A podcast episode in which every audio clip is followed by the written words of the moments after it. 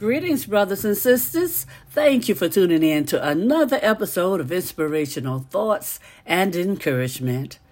Today's scriptures come from Galatians, the fifth chapter and the 24th verse, and also Galatians, the second chapter and the 20th verse, both from the New Living Translation.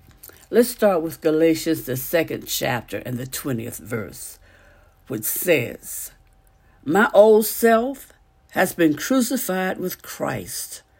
It is no longer I who live, but Christ lives in me. So I live in this earthly body by trusting in the Son of God who loved me and gave himself for me. Galatians, the fifth chapter, and the 24th verse. Those who belong to Christ Jesus have nailed the passions and desires of their sinful nature to his cross and crucified them there. One more time. Those who belong to Christ Jesus have nailed the passions and desires of their sinful nature to his cross and crucified them there. Oh, thank you, Lord. Thank you. Thank you. Lord God, we pray that you'll bless the reading and hearing of your holy word. We pray for the courage to always be obedient. And Lord God, we pray that you'll continually bless us with spiritual insight, wisdom, and understanding as we grow in the knowledge of you, Lord God, as we grow in the knowledge of your love for us, Lord God. This we pray in the precious name of Jesus, your Son, our Savior. Amen and amen. Thank you, Lord. Thank you. Brothers and sisters, think about this. Now, when young children want something they can't have immediately, it often becomes their unrelenting focus. Amen. They persistently ask for new toys, experiences, or additional treats, perhaps even throwing a tantrum when their request is denied. Mm. Brothers and sisters, if we're honest, there are times when we behave like that with God. That's sad, but think about it. During the early days of the church, the word passion referred to those persistent, uncontrolled desires of the flesh that draws away from God. When Paul wrote the Galatians, that is exactly what he wanted them to remember.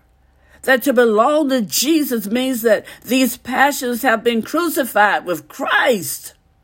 In the verses I previously read, second chapter, 20th verse, fifth chapter, 24th verse.